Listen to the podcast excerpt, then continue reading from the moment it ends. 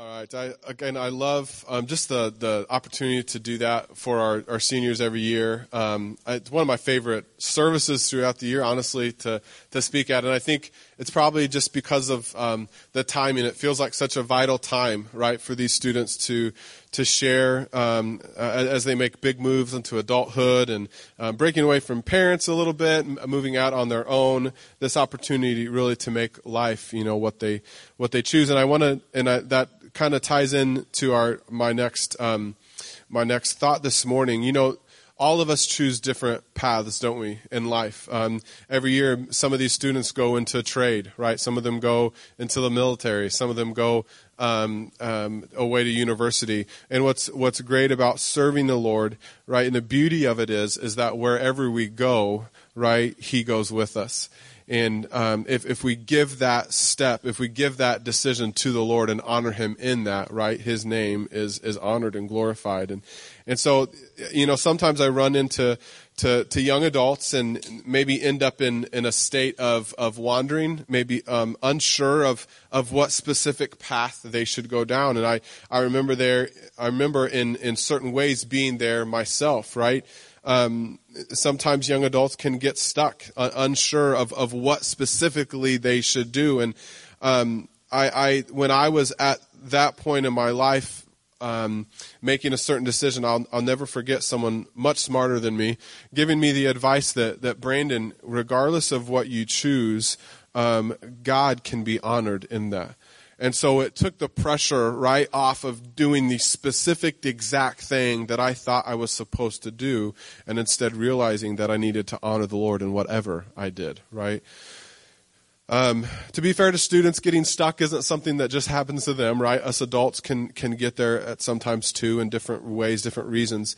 Um, and, and, so, um, for the adults here this morning, I want to talk a little bit about this. For the adults here this morning, can you think back to that time when it was um, your time to graduate from high school? Maybe many of you can't think back that far. Um, um for some of you, I'm not even sure there were schools yet. But um, listen, I ran that joke by Ruth. She said it was fine. okay, I checked with her first. but listen, but but seriously, think back to that time.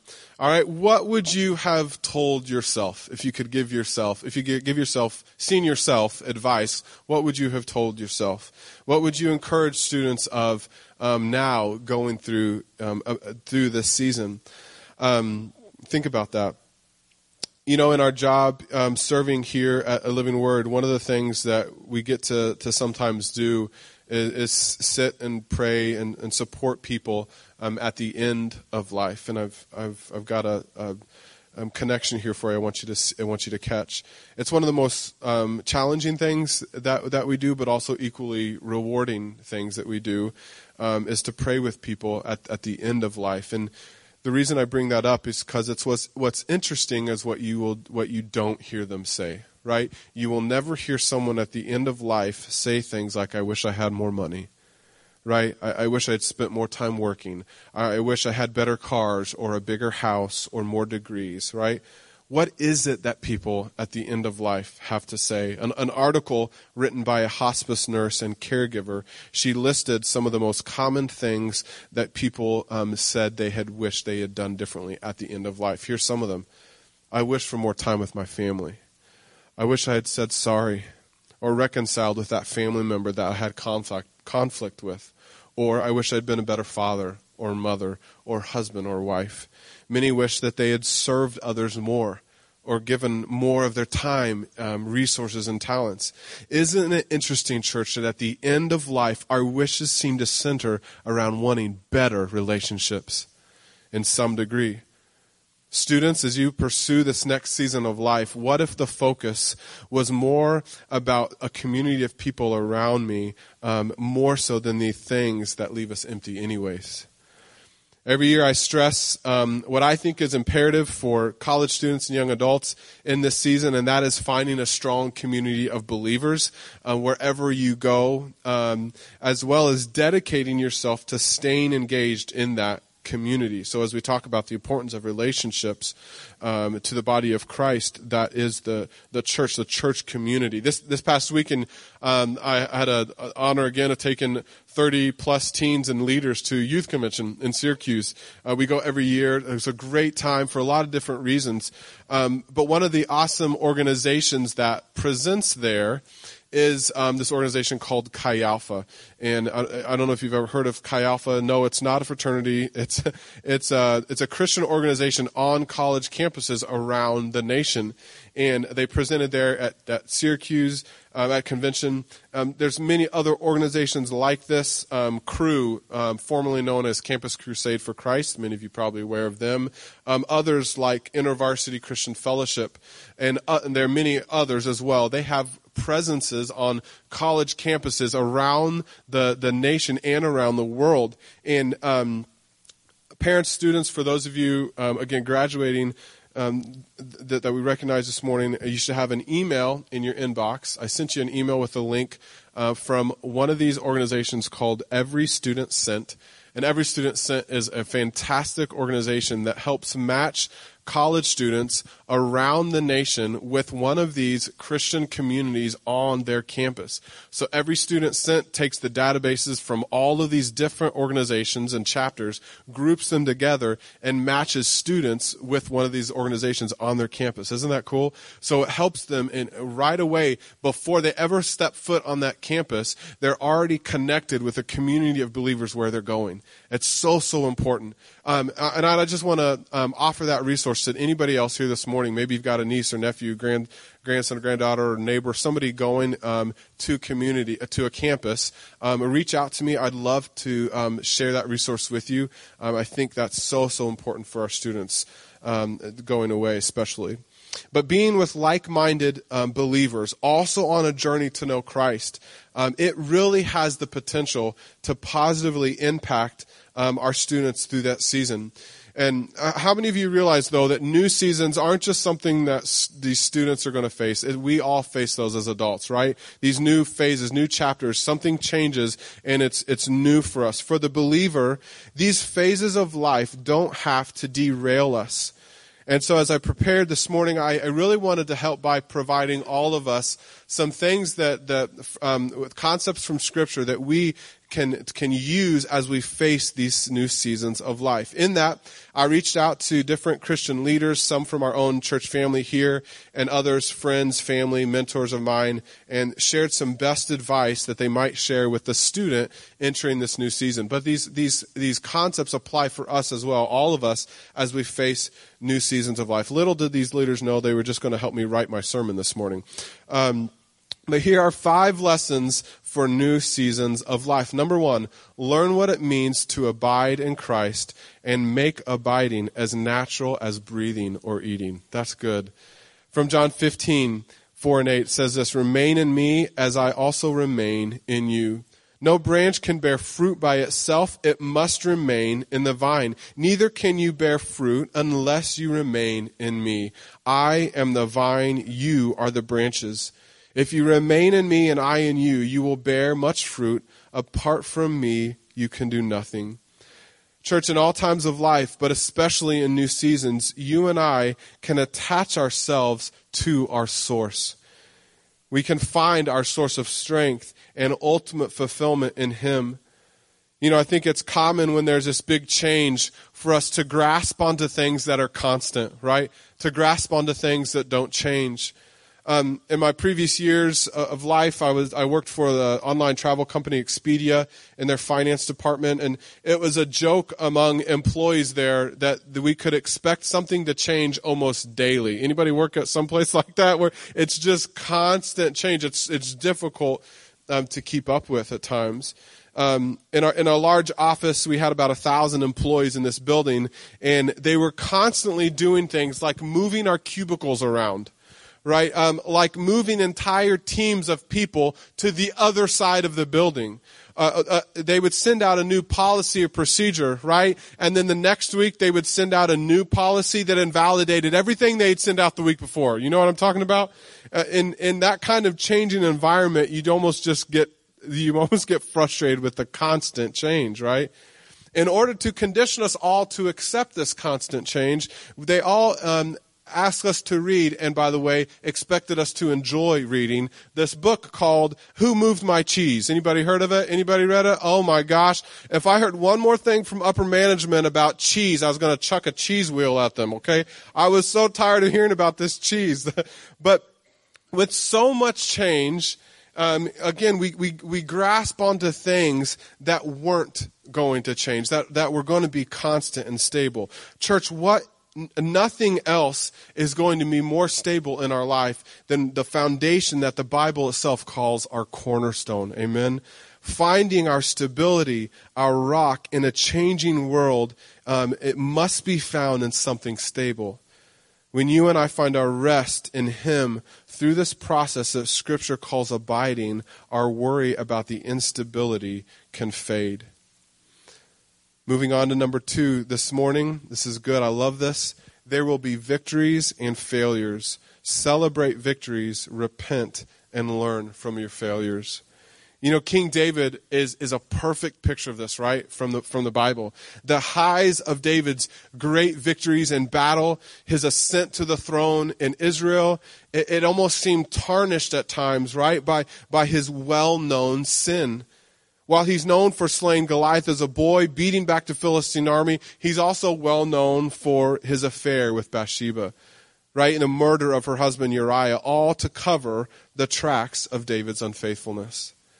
But David is known even yet as a man after God's own heart, not because he was without sin, but because when he did wrong, he came to God with a repentant heart. Having a soft, pliable heart allows us to live in humility. When we're willing to admit when we're wrong, humility then keeps us from pride and the downfall that can come with it. You know, it's been said about the, the most recent generations that they've become increasingly narcissistic. Um, or full of themselves. And I actually, I wonder if it's something a little different. I wonder if many just are not sure how to have a realistic view of their weaknesses. Students, your weaknesses aren't the primary thing about you. But yes, on the flip side, we've all got them. All right? We've all got them. Amen? We've all got them. The more accountable and the more open and the more transparent we can be about the things that we struggle with, the more I think we're able to trust in a God who is able to help us with those things. Amen? We can be open about the things that we struggle with.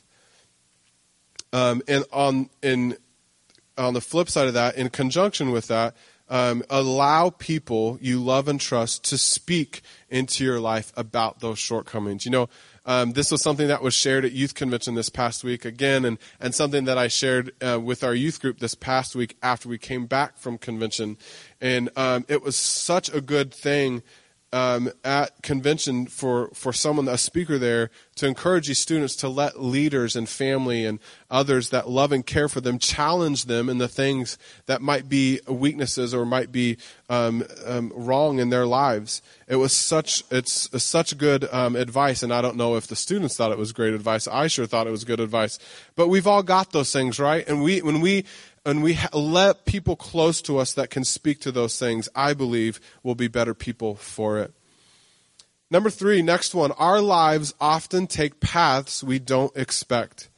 We can navigate these unexpected detours when we keep our focus on Jesus. Anybody gone through something in life that was unexpected, right? We're, we're all going to do, we're all going to be at that point at some point in our life. If you're walking with Christ and your life seems to be more challenging and a constant uphill battle, know that you are not alone, that Jesus will be closer to you during those times than you and I can imagine. I'll never forget um, an especially difficult time for Brittany and I um, really about four years into our marriage. We were we were living in the cornfields of Indiana. I was teaching uh, music at a school there. Brittany worked from home, watching kids um, from a home daycare, um, and we'd felt in that we'd felt that life would be changing. Right, we knew something was probably um, changing. It just didn't. We didn't feel settled, and um, we were presented with this opportunity to um, teach at a boarding school uh, in Germany Um, it was a boarding school primarily for missionaries' kids, for um, military brats, and for other expats living abroad. Um, and it was just a really cool opportunity. And in that, we were so sure that, that that was what God wanted for us in this next season of life. We were so confident of that. I resigned my teaching position. We moved to Missouri and we began itinerating, raising funds as missionaries to go serve over over in Germany. And and then seemingly just like that, everything changed. The door closed and Germany was no longer an option. We had moved our family across the Midwest already, and that all changed. Apparently, God had something much bigger to teach us. You know, our marriage um, was in trouble, and we needed some healing but we were so church we were so narrowly focused on on that one thing that we thought god had for us his plan for us. We we went through i know a lot of um, disappointment when when we felt like what was a once in a lifetime opportunity faded away right we thought things like, man, was this all a mistake? Did we actually hear from God? And so on. We, we went through a lot of, uh, of difficulty with that. But it was during an especially difficult time for me of brokenness where I remember knowing and sensing the nearness of God in a way that I never had before. And in that moment, Psalms 34:18 came came alive to me, was personal to me, where the author there writes, "The Lord is close to the brokenhearted and saves those who are crushed in spirit." Anybody ever been there? I was there. I heard on the radio this past week on this subject something impactful to me, and it said this. It said, You've probably never met a strong, faithful um, believer who has had an easy life. Think about that. You've probably never met a strong, faithful believer who's had an easy life. Though these unexpected moments for you and I as we walk through seasons of life, God uses for His good, I think, to be near to us, to show us that relationship, the closeness of His Spirit. For us, God had not abandoned us when Germany, um, the, the doors there closed. This huge shift in our lives didn't catch Him by surprise. He, and in fact, he probably knew what he was doing. Hindsight's always 2020, right? And, and it was that change in plans that led us not only to the healing we needed, but, but to another unexpected ministry opportunity that eventually led us here to New York. It was really only as we began the move here that we saw how God had orchestrated every step. And in that moment, just a huge, almost relief came over us like, okay, God, your hand was in all of it. Amen. In our seasons of unexpected detours, God has not abandoned you. God has plans for your life that you may not expect. Through all of that, we can keep our eyes focused on Him. Amen. That leads us to number four. Be strong, courageous, and faithful in your prayer life, devotions, and worship. You know, the inward spiritual disciplines of the Christian life move us into closer relationship with our Creator. In his book, Celebration of Discipline, author Richard Foster discusses um, how these spiritual disciplines actually bring us closer to each other and ultimately to God meditation, prayer, fasting, and study offer an avenue of personal examination and change, and with the help of the Holy Spirit, real life transformation. The corporate disciplines then of worship and celebration along with others serve to bring us closer to one another in Christ.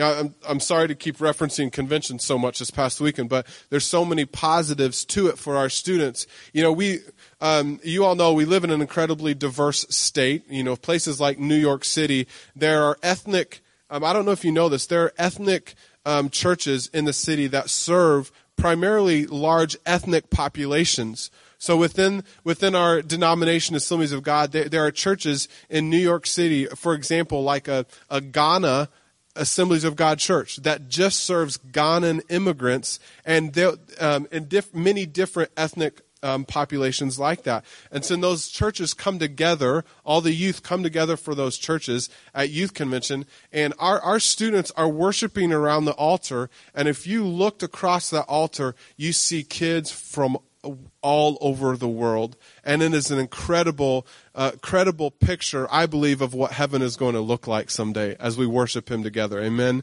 And so these, these kids look around and they're able to see this incredible um, mix of the body of Christ.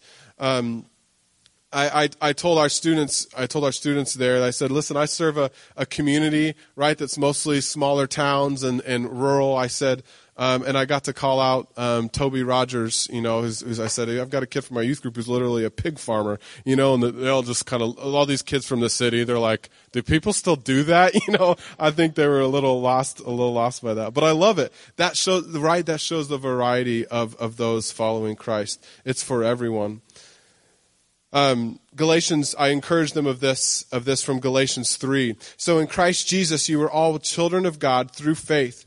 For all of you who were baptized into Christ have clothed yourselves with Christ. There is neither Jew nor Gentile, neither slave nor free, nor is there male and female, for you are all one in Christ Jesus. If you belong to Christ, then you are Abraham's seed and heirs according to the promise. Amen um, and students, uh, in spite of the things that make us different, in spite of the things in which our, even our own culture tries to divide us, when we are in Christ, we worship together, united in Him. Among many things, the church, I believe, is, is really a uniting force in our culture that, that exists almost nowhere else. So living out these spiritual disciplines like corporate worship in every season of life, um, I, I believe, help us to see God move in us as we impact others with that hope. My fifth and final point this morning on how you and I walk through these new seasons of life. And I love this one. This is a quote. It begins with the idea of our thought life, our thought pattern. It says this Watch your thoughts, they become words. Watch your words, they become actions. Watch your actions, they become habits. Watch your habits, they become character. Watch your character, it becomes your destiny. This is a this is a, a common saying again you may see in business or leadership circles, but but for the believer, I, I think we can go farther than that. This, this admonition, this quote we just read, it, it also reminds me of Paul's words in Philippians four, eight, and nine, as Paul encourages believers to guard their thoughts. He says there, finally, brothers and sisters, whatever is true, whatever is noble, whatever is right, whatever is pure, whatever is lovely, whatever is admirable, if anything is excellent or praiseworthy, think about such things. So, so not only does guarding your thought life help shape your eventual um, actions and, and, and destiny, as we saw from that first quote, Paul tells us in the context here of Philippians 4 that our thought life also helps guards us, um, guard us from um, anxiety and different things. If you read that chapter. I love this encouragement from God's word to guide what we think about.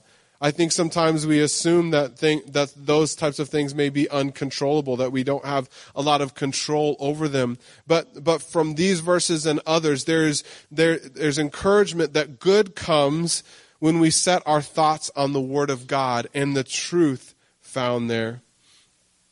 I don't know I don't know about you all, but but the news lately doesn't provide much hope or joy. I, I don't find much noble or pure or lovely around me sometimes when I look to those places. So, so my question then for you is where do we go for those things in life? If we need, if we're looking for things that are true and noble and right and pure, where am I going to find those things? Church, these things are found in the message of the gospel, aren't they? The heart of the gospel is the love of God and the gift of his son Jesus given for you, and me on the cross. In that gift, you and I find our purpose to now take what was given for us and share that hope with others. As the worship team comes to, to help us close, we're going to take communion here shortly. I want you to think about something with me as, as we close as we, as we talk about sharing that hope with others, think about how um, God intervened in your life. How did that happen? Where you came to knowledge and relationship with Jesus. How did that happen? Was it parents? Was it parents for you that, that brought you to church as a, as a child? For many of us, that was our story. If that's the case, then your parents were a part of that transformation in your life, right? Maybe it was friends that were, that invited you to come Maybe it was um, some other way that you found. Maybe you did an internet search. Maybe you um, some other way. However, it brought you to a relationship with Jesus. Um, that God intervened through that avenue to to pursue you. My life has been personally changed because God intervened in my own family story. I talked with my dad um, some this past week and just as because uh, I've heard these stories before, but you know how you've heard stories from family over and over again, and you're like, "Do I have all the details right?" I don't. Um, so he sat with me over the phone, and my grandfather now, who's passed away, um, he told me. My dad told me um, uh, a, a, little bit more about our story, and I could bore you with redneck details. I won't go into, um, but there is this tree still standing on some of our family's land in, in rural Missouri that's been in the family, you know, name for hundred years or whatever. And um, my it was my great great grandfather, I believe. Um, there was a cart being pulled by mules that uh, started to go down this hill, and my great great grandfather was down at the bottom of this hill on the path of this cart, and this cart um, wheel got caught on this tree and so to this day, if you go to a Snavely family reunion in Norwood, Missouri, you will, you will, we go and take a, a trip together out to this tree. And it's, it's really this beautiful moment of, of thanking God for what he did in our family and the legacy um, that was changed. My my grandfather then, unfortunately, they weren't serving the Lord when him and my grandma got married but they had a, a neighbor or friend invite them to a revival service in rural Kansas. And um, that day, my grandfather shared that he felt the Lord so strongly tugging on his heart that it was time, that it was time to give his life over and to stop pursuing whatever he was pursuing. The family was apparently big drinkers, and it just a lot of things going on that God needed to clean up. And he did that day because my grandfather gave his life to the Lord and, and my grandma did it together. As we as we come to to to God and willing to give Him our lives, others then are transformed because of what of because of that decision that we make. Amen. For our students, this next season of life is, is center stage right now. But for all of us, as we face new phases, new seasons, remember that Jesus goes with you. Let's commit ourselves to walking with Him and growing in that knowledge and understanding of who Jesus is as we share that with others. Amen. Amen. Thank you all so much for, for being here this morning. We're going to move um, into communion and then the time of worship. Would you um, prepare your hearts together? Get out your your uh, bread in the cup there. Take your foil off. Try not to spill juice on your neighbor.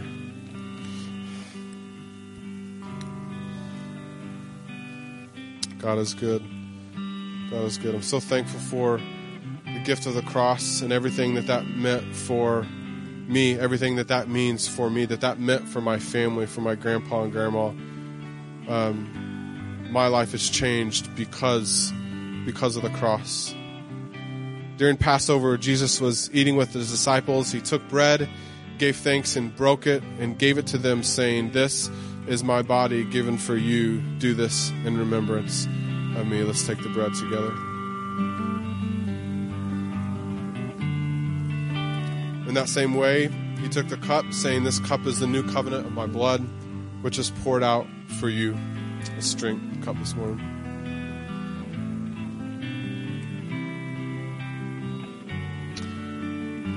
Thank you, Jesus. Thank you for your gift for me. Thank you for your gift for every single one of us, Lord.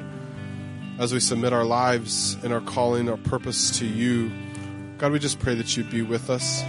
Be with us as we go, as we help um, honor you in whatever phase. Go be with these students in whatever phase, whatever season of life that they go to, that they would dedicate their paths to you. In your name we pray.